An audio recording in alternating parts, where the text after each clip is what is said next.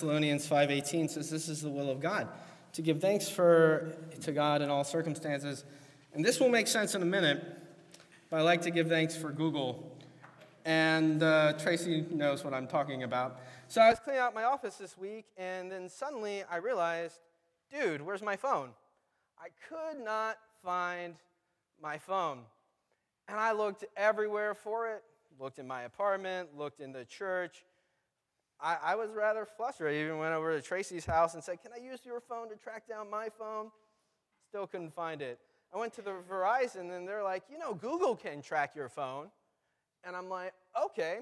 So I went online to, and found my Google device and turned on the alarm, and I heard it coming from the fellowship hall, and I, and I realized that I had thrown away my phone without knowing it.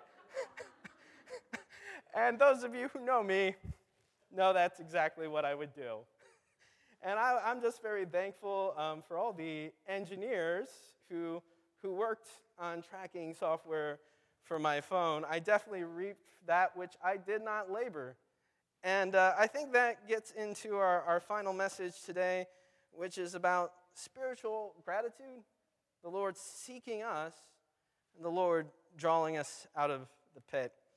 This comes from the book of Ephesians, chapter one, verses one through twenty-three, which you can, uh, let me see if I can find that, on page eleven thirty-three of your pew hymnal, pew Bibles. This is Paul speaking to the church at Ephesus. Listen for the word of God to you. Paul, an apostle of Christ Jesus, by the will of God, to God's holy people in Ephesus, the faithful in Christ Jesus, grace and peace to you from God our Father and the Lord Jesus Christ. Praise be to the God and Father of our Lord Jesus Christ, who has blessed us in heavenly realms with every spiritual blessing in Christ. For he chose us in him before the creation of the world to be holy and blameless in his sight. In love, he predestined us for the adoption to sonship through Jesus Christ, in accordance with his pleasure and his will, to the praise of his glorious grace, which he has freely given us in the one he loves, the beloved. In him we have redemption through his blood, the forgiveness of sins, in accordance with the riches of God's grace, that he lavished on us with all wisdom and understanding. He made known to us the mysteries of his will, according to his good pleasure, which he purposed in Christ, to put in effect when the times reached their fulfillment, to bring unity to all things in heaven and earth under Christ. In him we were chosen, having been predestined according to the plan of him who works out everything in conformity with the purpose of his will, in order that we, who were the first to put our hope in Christ, might be for the praise of his glory. And you also were included in Christ when you heard the message of truth, the gospel of your salvation. When you believed, you were marked with him with the seal, the promised Holy Spirit, who is a deposit, a guarantee of our inheritance until the redemption of those in God's possession, to the praise of his glory. For this reason, ever since I heard about your faith in the Lord Jesus and your love for all God's people, I've not stopped giving thanks for you, remembering you in my prayers. I keep asking that the God of our Lord Jesus Christ, the glorious Father, may give you a spirit of wisdom and revelation so that you may know him better. I pray that the eyes of your hearts may be enlightened in order that you may know the hope to which you have been called, the riches of his inglorious inheritance in his holy people, and his incomparably great power for us who believe.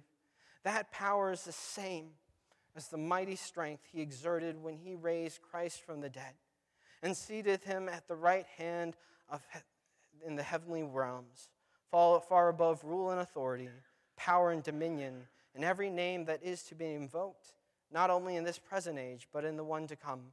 And God placed all things under his feet and appointed him to be head over everything for the church, which is his body, the fullness of him who fills everything in every way. This is the word of the Lord. Let us pray. Lord, we give you thanks that the same Spirit that raised Christ from the dead lives in us to give life to our mortal bodies. Lord, let us not compare ourselves to this world which is running on empty, but let us compare ourselves to your glorified church, which is always full and will fill us when we when you open our eyes. Lord, any words that I say that are not of your will, I ask that they fall to the ground and be forgotten. But whatever I say that is of your will, I ask that embed in hearts and bear good fruit unto the kingdom of God. Lord, let us not hinder your word, but feed your sheep. In Jesus' name, amen. So sometimes our schedules can get so full that things fall through the cracks. And they can be filled with good and meaningful things, but they can get so full sometimes that things fall from, from the cracks or fall in the trash can, as the case may be. I was reminded of this with a, a story with my mentor, the Reverend Doctor Robert Johnson. I mentioned him on occasion from this pulpit. Robert was a missionary in Pakistan for three years at Forman Christian College, the only Christian college in Pakistan.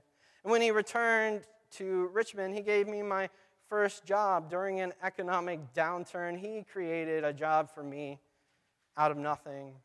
And he was my first spiritual father. Taught me a lot about what it is to be a pastor, a father, and a son. And Robert is one of the most capable people I have ever met. He's a tall gentleman, powerful gentleman, and uh, people put him in charge of stuff. Whenever he gets put on jury duty, they elect him as foreman. He gets a little tired of it. It's sort of his thing. But he's good at it. And when you're good at something, people keep giving you more of that something. And so much so that sometimes things can fall through the cracks. I remember one instance when something fell through the cracks uh, with Robert. I was driving to his house to go to dinner along with one of his students from Pakistan who had come over to the United States to study pharmacy. We were going to go out to dinner that night. Me, uh, this Pakistani student, Sajad, and his three sons. We were talking about where to go to dinner.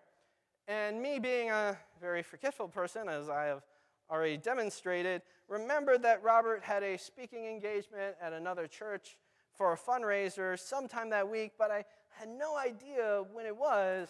And I asked Robert, hey, Robert, how did that, that fundraiser go? And it's like, oh, no. Oh, no, we got to get across town right now.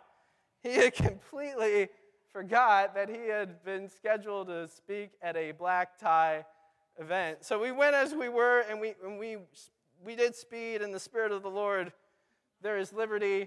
And we got across town, and we ate dinner, and it was more of a formal black tie fundraising event, and Robert came in jeans and a uh, plaid shirt, and uh, he got up there, he pulled out his iPhone, brought up Ephesians, and started preaching from Ephesians. And it was perhaps the best sermon I've ever heard him give. He even worked in his dress code into the sermon. He was like, well, you know, the, the early Christians at Ephesus, they were working people. They would come to church right after work, so they would come in jeans and flannel shirt. And I was like, nice, Robert. that, that, that was a nice move right there. And he preached that sermon, and uh, it was probably one of the best sermons I've ever heard him give. And I, we got back into the car, and I turned to Robert. I was like, Robert, did you just make that up? And he said, yep. And we we all just burst out laughing, because that's that's uh, one of Robert's gifts, is pulling things out of the fire, is pulling things out of the pit. You know, we spend our lives trying to fill our time that we've been given. We fill our lives with jobs and mortgages and kids and school and church, and all of these things are good things. But we can fill our lives with such good things and yet still be running on empty inside, and things fall through the cracks. And then what we do is we compare ourselves to other people, and we're like, oh, those people are doing much better, and they're probably doing the same thing with us, just in a different sphere of life, because they're running on empty too, just in a different place that we are, but we can't see it, so we're constantly comparing each other to others, and we're constantly emptying ourselves and running on empty, because this entire world Matter of fact, it's running on empty. But the good news today is Paul tells us that with the church, that's not true. With the church, the church is always full. If we would only have God open our eyes. And the good news today is when our eyes are opened, we shall see that the church is full of every spiritual blessing. The church is full of every spiritual blessing. Now you may be saying, well, that's great, Pastor. Spiritual blessings are great, but you know, I, I have a mortgage to pay. I have a family to feed. I have the lights to keep on. I have a marriage to maintain. Can spiritual blessings fix all these, all these things? No, maybe not in an instance. You know, even like healings that we see in an instant, they're, they're usually a process building up over time. You see, these spiritual blessings, these invisible things, are what underlie the physical world. And when the world passes away, these blessings will remain. As the scriptures say, love will remain after all things have passed away. But we doubt. We doubt if spiritual blessings are enough because we look around and we see that not all the pews are filled or not all the budgets are balancing. We doubt. I doubt too. I doubt too. I was reminded of my doubts when I went over to see my uh, Pakistani friend who I, I mentioned at the beginning of the sermon a couple weeks ago. Um, he had come to the States with barely anything, and the Lord has just piled on physical blessings with him. It seems like everything went right for my friend Sajad, step by step, even though he had no plan to speak of. Everything went right. He got through pharmacy school, and now he runs three pharmacies in the area. Got married to a lovely Pakistani woman, had a lovely daughter, probably in twenty sixteen, who was born premature and had to be in the incubator, I think, for about three months. And now she's a healthy kid today. But, you know, his life is so full and my life was so full that I came here in twenty sixteen, and it took us three years. It took us three years to get together.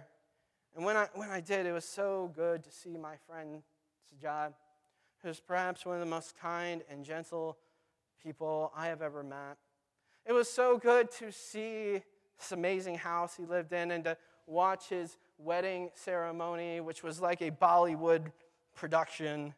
And, uh, of course, the biryani, which, as some of you know, is my favorite dish from Pakistan. The way to my heart is through my stomach, as many of you have no doubt figured out. And I finally was like, yes, I am reaping a harvest. I am reaping a harvest in my ministry. But as I looked at Sajad's life and I looked at my own, I felt a tinge of doubt because I had none of these things. Didn't have a big house, a wife, our kids. Didn't know where my career was going. And I wondered if my life was full enough. Because while I believe there's good in all things, that there's good in every religion, even Islam. My friend is an example of that. I believe that Jesus Christ is the way, the truth, and the life, the way to the fullness of God, the, the image of the invisible God in the face of Jesus Christ. And though my friend thanked me for my kindness in helping him start out, I knew the truth. That that's just the film reel of my life. The real Will, his faith is tinged with love and fear, with patience and anger. And if maybe he knew that I was a mixed bag, would he see that the church was full enough to forsake it all and to follow Christ? Because it would cost him more than it would cost anyone in this room today. And, and, and the truth of the matter is, is I'm not full enough. I'm a mixed bag. You're a mixed bag. But together, the scripture says we are the body of Christ. In our broken bodies and in our broken hearts and in our broken souls, we come together to form his body, one spirit, one baptism, one Lord. And he says, together, together we are full. Together, though we may not be able to see, Christ's body standeth upon the earth, and he reigns.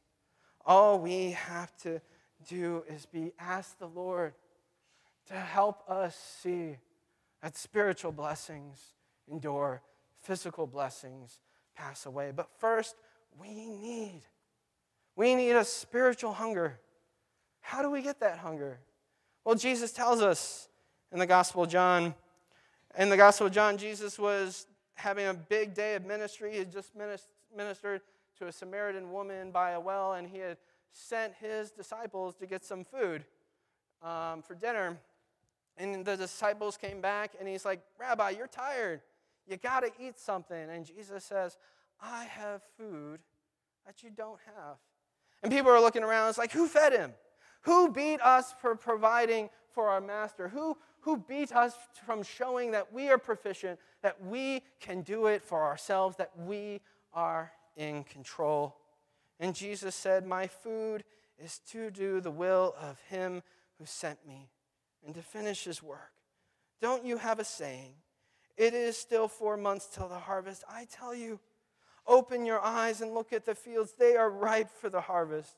Even now, the one who reaps draws a wage, and the harvest a crop for eternal life, so that the sower and the reaper may be glad together. Thus the saying, one sows and another reaps, is true. I sent you to reap what you have not worked for. Others have done the hard work, and you have reaped the benefits of their labor. I think Jesus is pretty clear about the origins of spiritual hunger. It is to admit the fact that we have all reaped what we have not sown. If it was not for many engineers spending many years putting together this software, I'd be paying a couple hundred bucks for a new phone right now. But because I reaped what I did not sow, I am grateful. And we have all reaped in some ways what we did not sow. And the expression of that is gratitude. Gratitude is where spiritual hunger begins. It is what turns on that search device of God, where he turns on the button and he finds us in the pit of our despair. And he draws us up out of the trash. He draws us up out of the pit. That's what it means to be predestined, to give up control and give it to God. And if you're hearing that today, you have been predestined, and you need to accept the call. What, what is it like to be drawn up out of the pit? You know, my mentor Robert has shown me over and over again. There's another man there. That night I had dinner with my friend Sajad. His name's Peter. He's Robert's son. When I first met Peter, he was eleven years old, and he's actually adopted. He's from China.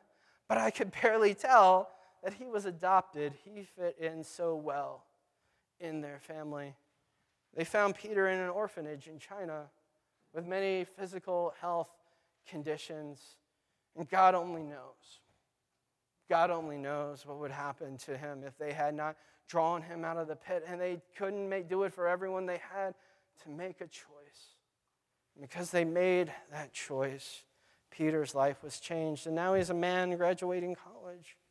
And I talked to Robert, and I, I'm like, Robert, do you think he knows what has been done for him?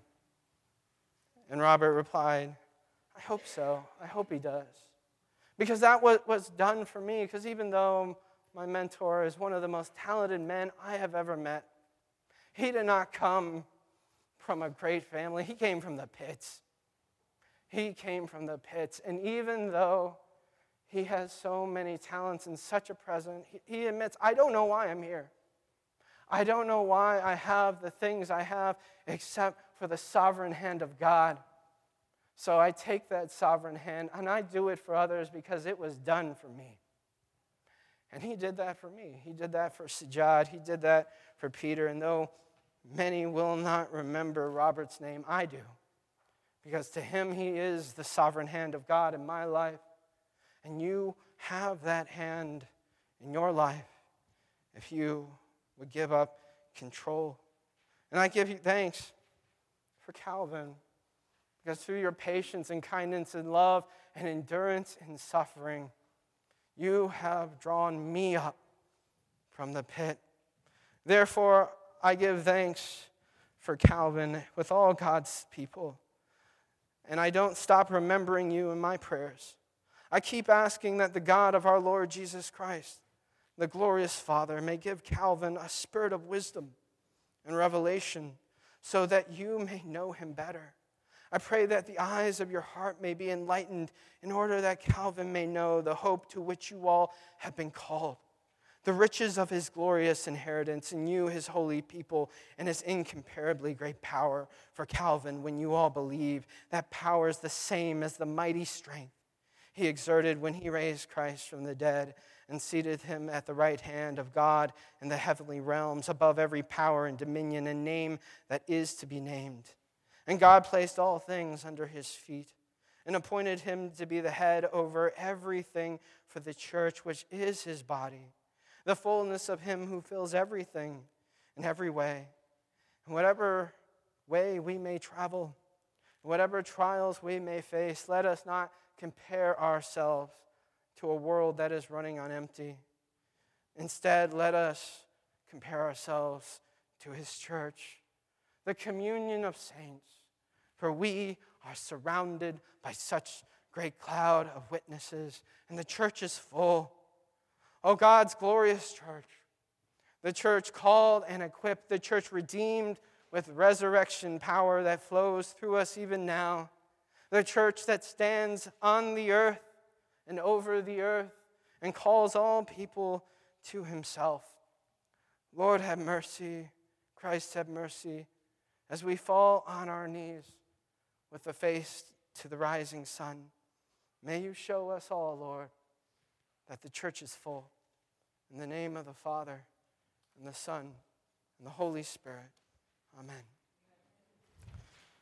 Let us stand and affirm our faith by singing the hymn.